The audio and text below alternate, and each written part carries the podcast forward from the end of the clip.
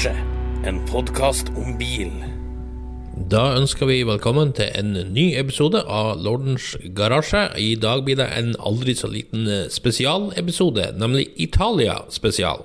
I den forbindelse så har jeg med meg en gjest, Bjarne Reistad.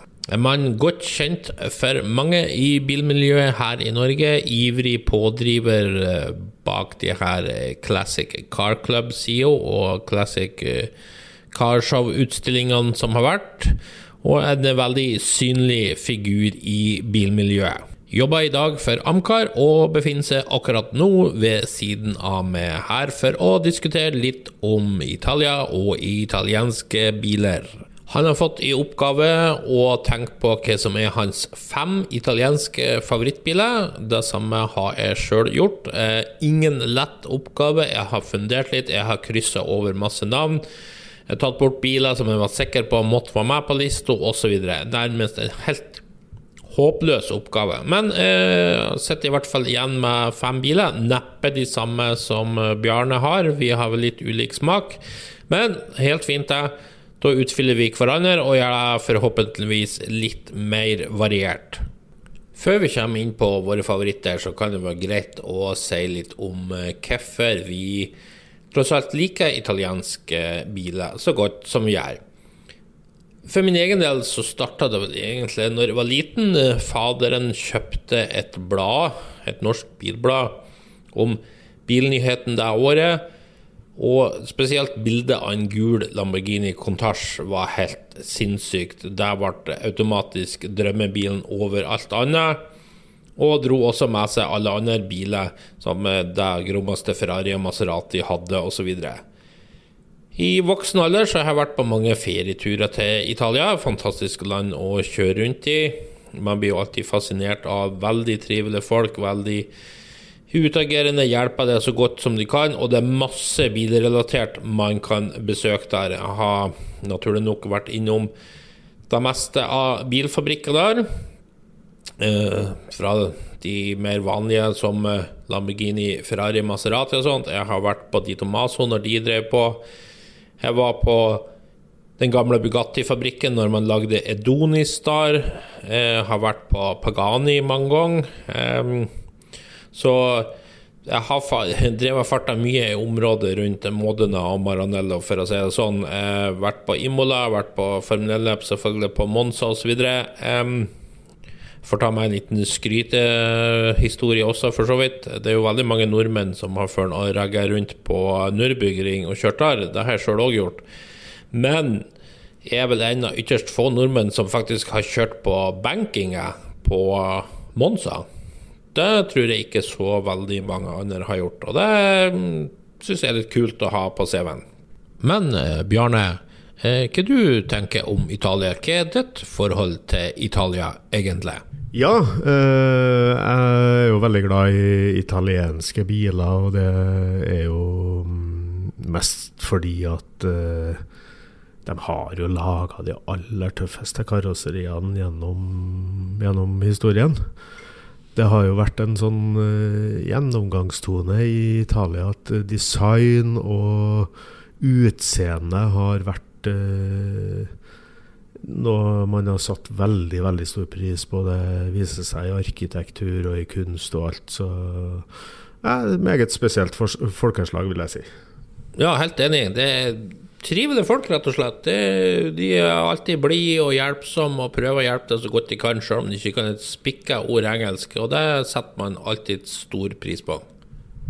Ja da. Eh, reise i Italia det er alltid, alltid hyggelig, selv om eh, trafikkbildet er jo ikke sånn man eh, kanskje tror at det er. At det er fullt av Ferrarier i gatene og sånn. sånn er det faktisk ikke. Men eh, maten er god. Og som du sier, Arnstein, så er det trivelige folk. Altså, de har en, en slags livsglede som vi kanskje mangler oppe i nord. Altså, om det har noe med middelhavsklima å gjøre, det vet ikke jeg. Men det er, det er et slags bejaende, livsglad folk som er også er til dels temperamentsfull. Og det ser man jo også på trafikkbildet, for å si det sånn. Ja, det er kanskje det største kultursjokket når man kommer dit for første gang. Det er hvor sinnssykt rask trafikken går når du er vant med litt sånn ordne, lovlige forhold her i Norge. Men tilpasser man seg jo fort og, og tilpasser seg den italienske kjørestilen. For øvrig vil jeg jo påstå at italienere er jo verdens klart mest bilinteresserte folk, og med et store bevis i så måte er jo f.eks. at hver gang Ferrari vinner et Formel 1-løp, så ser du masse Ferrari-flagg henge ut av vinduet gjennom små byer du kjører gjennom. Samme kan du for øvrig også se når Valentino Rossi vinner MotoGP-løp.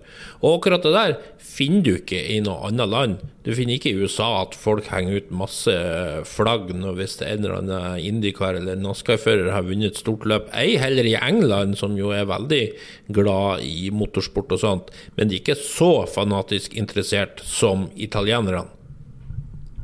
Nei, det har du rett i. og Tifosi, som kalles på fagspråket, Ferrari-fansen, de er ja, Vi ser det kanskje litt på, på fotball òg. Altså, lidenskapen til, til fotball og litt sånn, selv om du har både i England og, Sør-Amerika og sånn, så, så er de jo gale. De skjøter jo dommere hvis det går galt. Men, men, det er nå så. Eh, lidenskapen har de i hvert fall for kjøretøy, og, og, og ikke minst er de veldig stolt av eh, kanskje spesielt Ferrari. da det er liksom uh, top of the line uh, av kjøretøy. Og, og det, den stoltheten den uh, legger de absolutt ikke skjul på. Nei, det har du helt rett i. Og det egentlig skulle man si det skulle bare mangle. Ferrari lager jo helt vanvittig fantastiske biler, som vi kanskje kommer inn på her. For som sagt i innledninga, Eon Bjarne, vi skal prøve å hoste fram våre topp fem favoritter. Eh, når jeg prater med Bjarne på forhånd, så sa jeg at du har helt frie tøyler. Eh, når jeg sier fem favoritter, så er det fem favoritter. Det, det, er ingen begrensninger. Det er ikke noe Jeg stiller ikke noe krav til produksjonstall eller noe som helst sånt. Vil du ha en insane konseptbil, kjør på. Vil du ha en dørgende kjedelig personbil, så det, har du fullt lov å velge det. Eh, vi er ikke styrt av pris eller noe som helst her. Det er, bare, det er, rett og slett bare fem favoritter. Fem biler vi syns er steikende kule. Um, så vi kan jo egentlig bare kjøre rett i gang. Um, skal vi ta litt uh, nedtelling, kanskje? Det kan jo være litt gøy. Så vi starter på femteplass uh, for begge vår del. Og Bjørne, du kan jo få lov å starte med din bil nummer fem. Ja, bil nummer fem. Altså, først må jeg bare si at uh, å plukke ut fem italienske biler, det er jo det er nesten en skam, for det finnes så mye. Men det er klart, eh, skal man velge, så, så må man jo plukke ut uh, fem. Og um, på en femteplass til meg, så er det en bil som uh, vi snakka om Ferrari, og, og, da har jeg Ferrari 288 GTO.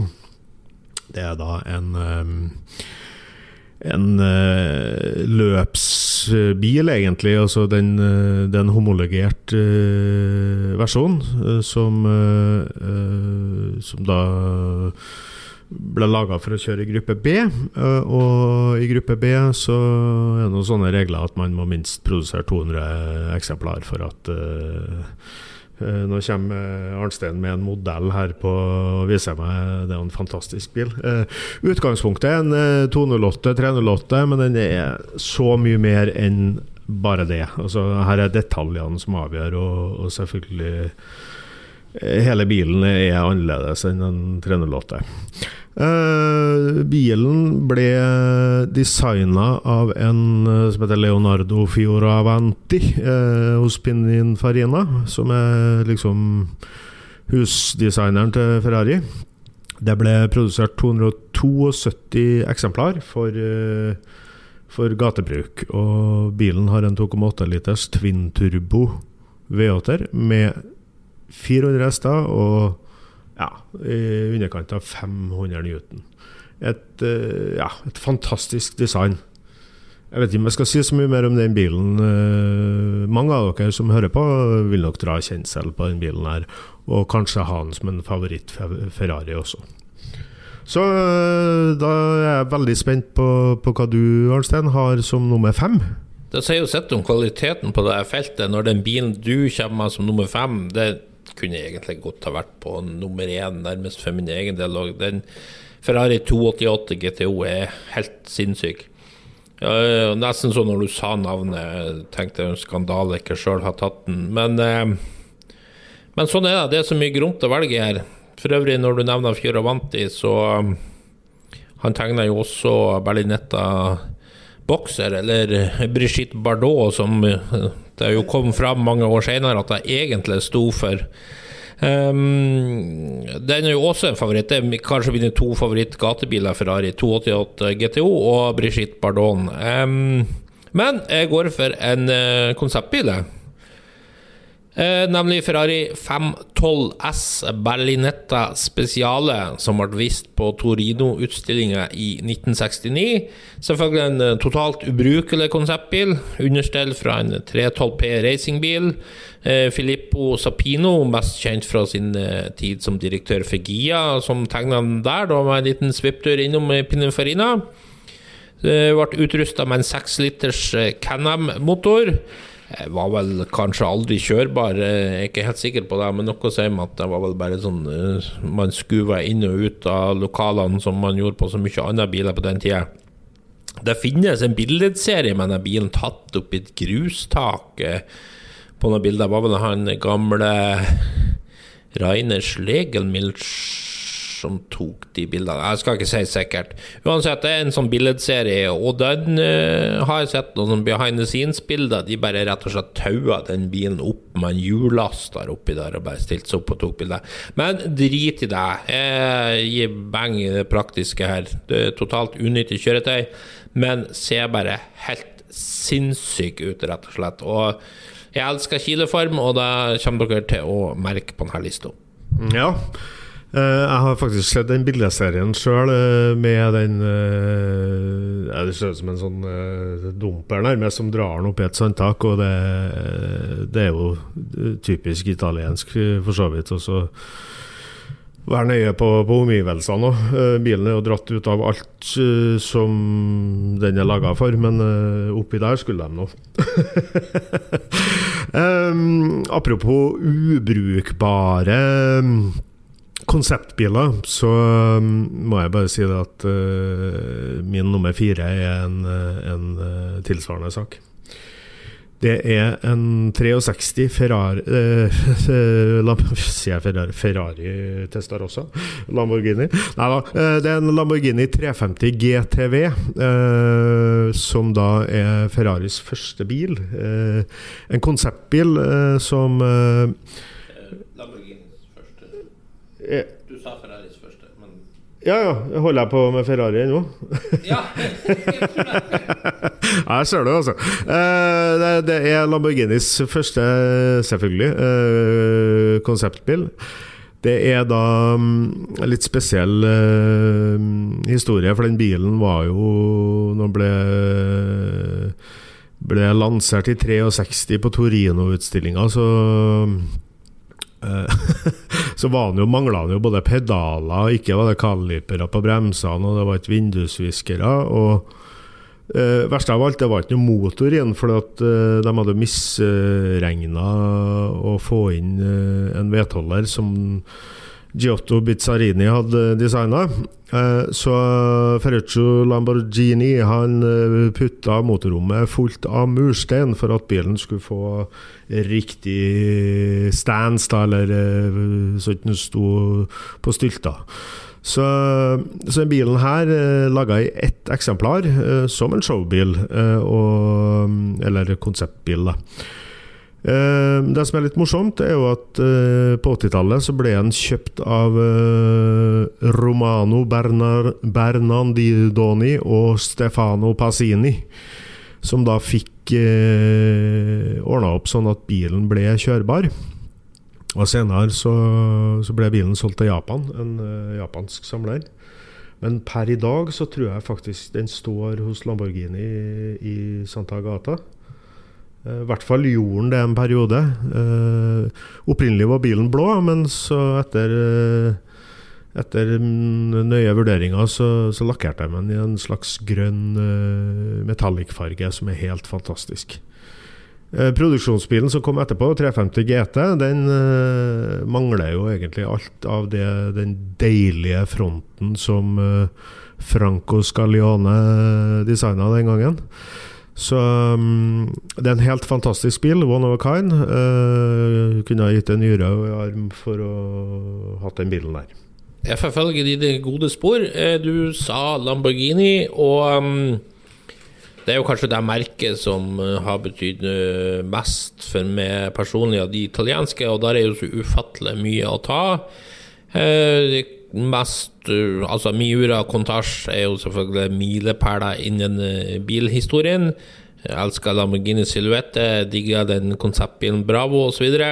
Men eh, for meg og de fleste på min generasjon så er det vel Contage som er det store. Eh, Det var en hvit Contage som hang som poster på veggen på gutterommet sammen med Samantha Fox og Kiss osv. Så, videre. så det var gode minner. Um, Kontasj ble jo vist uh, i 71 på Kinev-utstillinga som uh, slags konsept, kan man nærmest si, den første, den LP 500.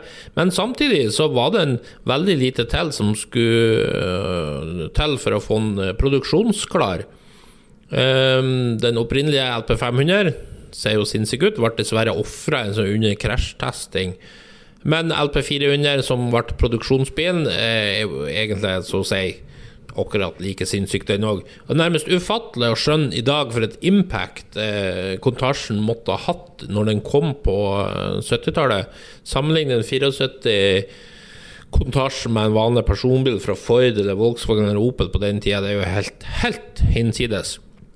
Og da går det nesten ikke an å skjønne i dag, for i dag har du så mange superbiler. Altså verden, vi, Hver eneste uke så tikker det jo inn pressemeldinger at en eller annen fyr har laga en doning med 2000 hester, og der karosseriet ser ut akkurat som alt annet. Så du, du får ikke lenger den der sinnssyke wow-effekten som en kontasj fikk, rett og slett, som så helt utenomjordisk ut. Og det var helt ufattelig at noen kunne sette noe sånt i produksjon. Og bare italienere som ville ha tenkt at Oi, vi kan ikke se uh, ut bak på denne bilen. Har du sett sånt? Uh, Hva vi gjør da når vi rygger? Det er drit i det, gi faen. Sett deg i produksjonen, ikke nøye. Bare det ser fett ut, så ser det fett ut. Du får heller bare åpne døra sitte på dørkarmen og prøve å vri hodet bakover når du skal rygge. Det er sånn italiensk, hva vi skal si deres måte å tenke på, der, der design og råskap trumfer alle praktiske hensyn, og det er i min bok bare helt vanvittig tøft. Senere så fikk jo bilen eh, mer muskler, og fett kan du si, i form av større, feite hjul, som igjen medførte eh, hjulbuer og spoilere, vinger, hurra hei. Det gjør jo at bilen ser enda tøffere ut. Jeg vet som purister vil rynke på nesen og si nei, nei, nei, nei. Men fakta er, den ble mye feitere med alt det her. Ferdig snakka om det. Jeg kan riktignok styme for den aller siste facelift-versjonen, men, men, men, det er noe så.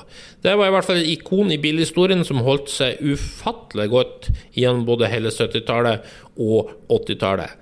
En eh, drømmebil eh, for meg personlig som jeg tror veldig mange andre òg har øverst omtrent på sin drømmebilliste. Ja, eh, jeg er jo ikke fremmed for det sjøl.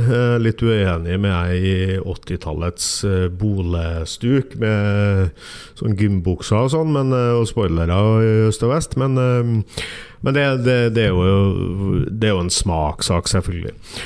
Eh, uansett, i ren eh, tidlig versjon eller i, i mm, i 80-talls poleuniform, så, så er, er, bilen grisetøff. Også bare det å møte en sånn på veien, det er, det er et skue den dag i dag, for å si det rett ut. Så øh, artig, artig. Uh, jeg skal ta min nummer tre. Uh, vi har kommet dit nå, har ikke vi? Tre. Uh, da skal jeg ta en, litt, en liten raring fra Italia. Det er en ATS 2005 GT. Det er da en uh, bil som kanskje ikke så veldig mange kjenner til. Det ble laga bare i tolv eksemplar, og regnes da som en av de aller, aller første bilene med midtmotor, i hvert fall superbiler. Eh, det og et Franco Scalione-design, i den tida han jobba hos Alemano.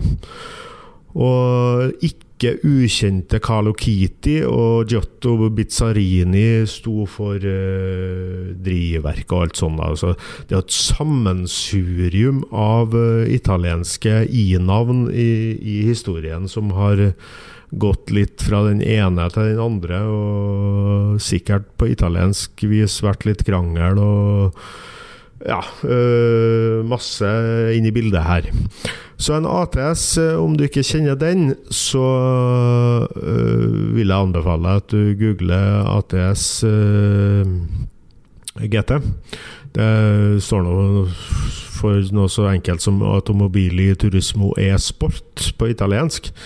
Så google i vei, du som ikke kjenner bilen, så får du se et design som er ja, for sin tid i 63, så så er det jo helt, helt unikt. Uh, så det er um, kanskje ikke uh, favoritten til, til, folk flest, men uh, for min del så er det der en, en milepæl innenfor italiensk bilindustri. Absolutt. Skal ikke se mye uenig der. på min tredjeplass så Ja, nesten litt vanskelig, men jeg tror jeg går tilbake til konseptverden. Og eh, et merke som i dag ikke lenger kanskje er like stas som det en gang var, og det er Maserati. Misforstå meg ikke, altså. Det er fortsatt et merke som lager gromme, gromme biler. Men det er ikke så gromt som det en gang var på 60- og 70-tallet, når de hadde Ghibli og Merak og Bora og Kamzin, og da de var faktisk en slags likeverdig konkurrent til Ferrari og Lamborghini. I dag er det jo mer sånn gentlemans Aston Martin-land, vil jeg nærmest si. Jeg, jeg likte de bedre før, når de var en direkte konkurrent til Ferrari og Lamborghini. Og min favoritt eh, Maserati den eh, ble laga av Italdesign. Det er designbyrået til Giorgetto Giugiaro. Han har laga masse gromt opp gjennom årene. Uh, han heiv seg på denne kileformbølgen som ble født i 1968, og han pika vel eh, da på Torino-utstillinga i 71 med sin boomerang. Eh, var vel opprinnelig rød når den ble vist for første gang. Eh, men ble så noen måneder senere omlakkert sølv og framvist med en Maserati-logo på panseret, og ble i grunnen heftigere da. De fleste sånne biler er, er som regel kulest første gangen, men eh, der syns jeg de gjorde et godt valg. Eh, den ser helt hinsides ut. En sånn ekstrem kileform at uh, sjøl Lamborghini Contage ser jo nesten myk og rund ut i linjene i, i forhold til en. Helt ekstrem. Eh, litt morsomt òg at når den hadde gjort sin runde på showsirkuset på tidlig 70-tall, så enda bilen opp til en sånn shady nattklubbfyr på Mallorca, som faktisk brukte den og kjørte rundt på øya med den til og fra i mange, mange år. Eh, det syns jeg er litt sånn morsom tanke, at en så vanvittig bil kunne ende opp i, i noe sånt. Senere enn selvfølgelig blitt restaurert tilbake, solgt på auksjoner, bla, bla, bla, vist på sånn konkurs som vanlig er. Men jeg syns det er gøy å bare tenke tanken på at det er en eller annen fyr med åpen skjorte, svær gullenke rundt halsen, for og råner rundt i det her på nattklubbene der nede. Det syns jeg er morsomt, rett og slett. Ja, jeg ser nå for meg han øh, nattklubbeieren, faktisk. Og det, det er en artig historie, absolutt. Uh, at, at, de bilene her kunne komme kom på private hender og faktisk bli brukt. Det er jo helt sprøtt, for å si det sånn. Jeg deler jo absolutt ditt syn på kileform, og um, den perioden på slutten av uh, 60, tidlig 70, så kom det jo masse. Det var jo Carabo, Alfa Romeo Bravo som det har vært innom her. Og det, det var en eh, For ikke å snakke om, eh, om uh, den Lanciaen, den eh, som er ekstremt lav, og, og Stratosero, ja, som eh, som eh, er avbilda i noen noe gater i Italia her. eh, folk eh, skjønner jo ingenting hva det er for noe. Det ryktes jo at uh, den gikk under uh, bommen på, på fabrikken, så uh, Men det er nå så. Eh, eh, den bilen har jeg for øvrig sett live i, på Petersen-museet i USA, og jeg sto og studerte den lenge, og det Jeg vet ikke hva de gikk på i den perioden der, men eh, om det var grappa eller rødvin, eller om det var noe sokkerrøyking, det vet ikke jeg. Men eh, vi skal være glad for at de eh, tok en sånn ut. Det, det må jeg absolutt si. Eh, jeg- på nummer to så er min favoritt så er, skal jeg trekke meg litt tilbake fra den perioden der. Eh, så får vi se om vi kommer tilbake på nummer én. Eh, men jeg skal faktisk dra en førkrigs. Eh, først og fremst er jeg ikke interessert i førkrigs noe sånn spesielt, egentlig. Men det er en del modeller der som er helt outstanding. Eh, det jeg har valgt, er en Alfa Romeo 38-modell 8C eh, 2009 eh, Belungo. Eh, nå var det mye tall og navn her, men eh, 8C betyr- det betyr åtte sylindere, og 2009 er, mm, er slagvolum. Og lungo er italiensk for lang. Eh, så um, det ble på, på de chassisene de hadde, da, det var jo egentlig løpsbiler, men um, det ble også laga for uh, de rike herrer. Og Da hadde du en Lungo, og så hadde du en Corto, som da er kort. Den ser litt stutt ut, og ikke like fin som Lungo-versjonen. Um, de var nedtuna som, eh, som gateversjoner, eh, men i likhet med, med løpsversjonene så var de, eh, hadde de kompressor, en Roots-kompressor. Og den lå på en par hundre hester den gangen i, i gateversjonen. Um, jeg har vært så heldig å se den bilen på, på Alfa-museet i Arese, og jeg tror jammen meg jeg brukte en liten time å gå rundt den bilen uh, for å se på detaljene, at det går an å lage noe så fint. uh, på den tida det er nesten så, så det er ufattelig. Um, Sånn i forhold til verdi, det bryr vi ikke oss noe mye om, og penger, vi plukker jo det vi vil. Men for å sette det litt i perspektiv, så, så var en åpen versjon av den bilen her eh, fram til i fjor tidenes dyreste omsatte førkrigsbil. Eh, det var vel i fjor at eh, tronen eh, ble overtatt av en 35 Dusenberg SSJ. Så vidt jeg vet. Eh, om det var 22 millioner dollar eller sånn, et eller annet. Litt usikker på summen. Spiller ingen rolle. Eh, out of range for oss alle sammen, omtrent. Så, og heldigvis så kan vi jo plukke da på, det, på den øverste hylla. Men eh, igjen, eh, om du ikke kjenner bilen, eh, søk gjerne opp på, på Eh, Google. Eh, er øvrig et uh, touringkarosseri i en såkalt superlegera bygd. Da. Det vil jo si at uh, superlegera er et superlett måte å bygge karosseri på. Det er laga av ei tynn, tynn rødramme som, er, som danner liksom skallet, og så blir det kledd med aluminium uh, utapå. Det er en meget sinnrik konstruksjon, men alt for å holde vekta ned, da. Så det var designere og ingeniører den gangen òg som uh, var helt fantastisk. Så um, søk gjerne opp den bilen. Det, du ser den som regel. Lurer på om altså Antallet vet ikke jeg som er laga, men den som er mest kjent, i hvert fall, er sånn baby blue. Skikkelig rar farge, men også veldig gledelig på den bilen. Så um, da har vi tatt med oss litt førkrigs òg. Det har vi, og det er alltid fint å få med seg. Eh, apropos Alfa Romeo museum, så tar jeg på andreplass også en bil som står på Alfa Romeo museum. Eh, ikke så overraskende, kanskje, så har den kileform. Det er en konseptbil. Og det er min favorittdesigner gjennom alle tider, Marcello Gandini, som står bak den. Eh, For de som ikke kjenner Gandini, fy og skam, men jeg sier kort eh, Lancia Stratos, Lamborghini Miura, Lamborghini Contage eh, osv. Du skjønner tegninga. Eh, han lager òg en del forbløffende konseptbiler. Og har æren av å kickstarte her med kileform med den såkalte Karabo, som ble vist høsten 1968. Noen få uker for øvrig før Giugiaro viste sin Bizzarini Manta. Eh, uansett, Karabo eh, ser helt eh, vanvittig knæsj ut, og de fleste nordmenn har også et forhold til den bilen, da den er med i Flåklypa Grand Prix og blir kjørt av italieneren Rufino Gasolini. Eh, så hvis du ikke er helt sikker på hvordan bilen ser ut, så er det bare å sette på Flåklypa Grand Prix.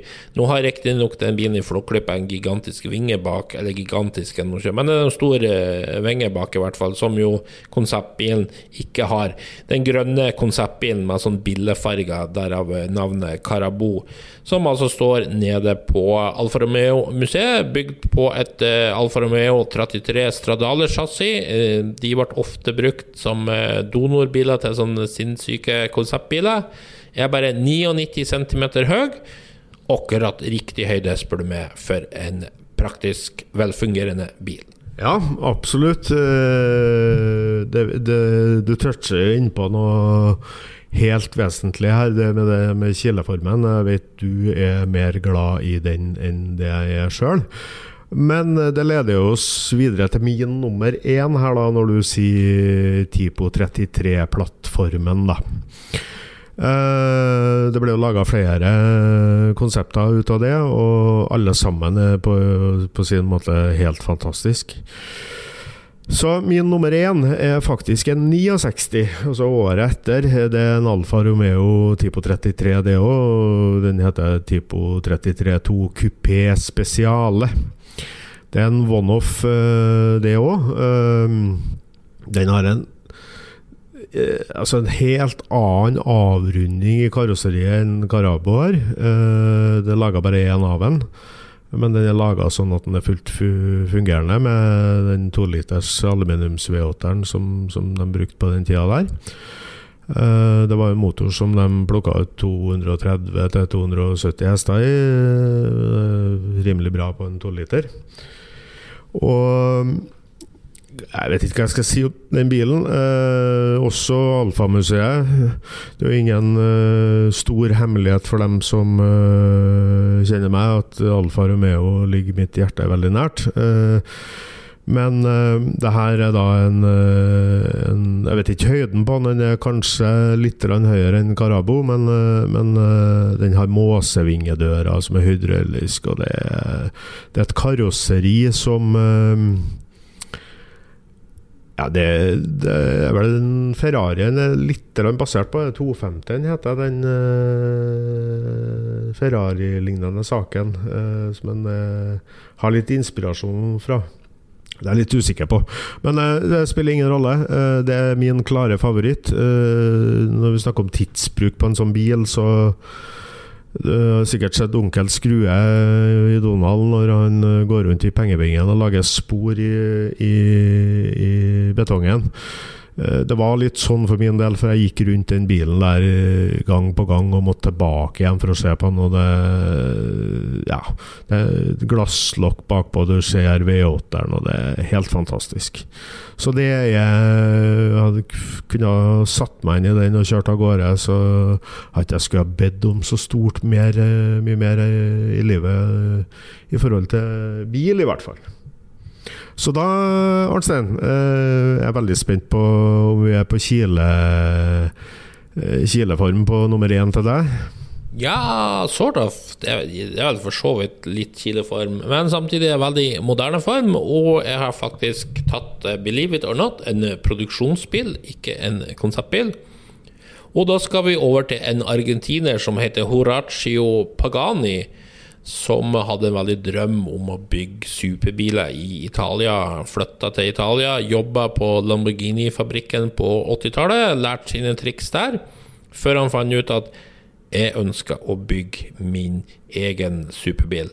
Så han starta Pagani, og da skal jeg over til min favoritt eh, Pagani Sonda, rett og slett. Som ble vist i 99. Eh, det ble da bygd eh, seks biler den såkalte C12 før S overtok i 2002 med 7 liters AMG-motor, fulgt av 7,3 liters AMG-motor. Vi snakker 555 hester, en syk effekt på den tida. Og så 2005 så kom den jeg syns er aller finest, eh, Sonda F. F for å hedre hans store landsmann Fangio, Juan Manuel Fangio, fem ganger verdensmester i Formel 1 på 50-tallet. 602 hester.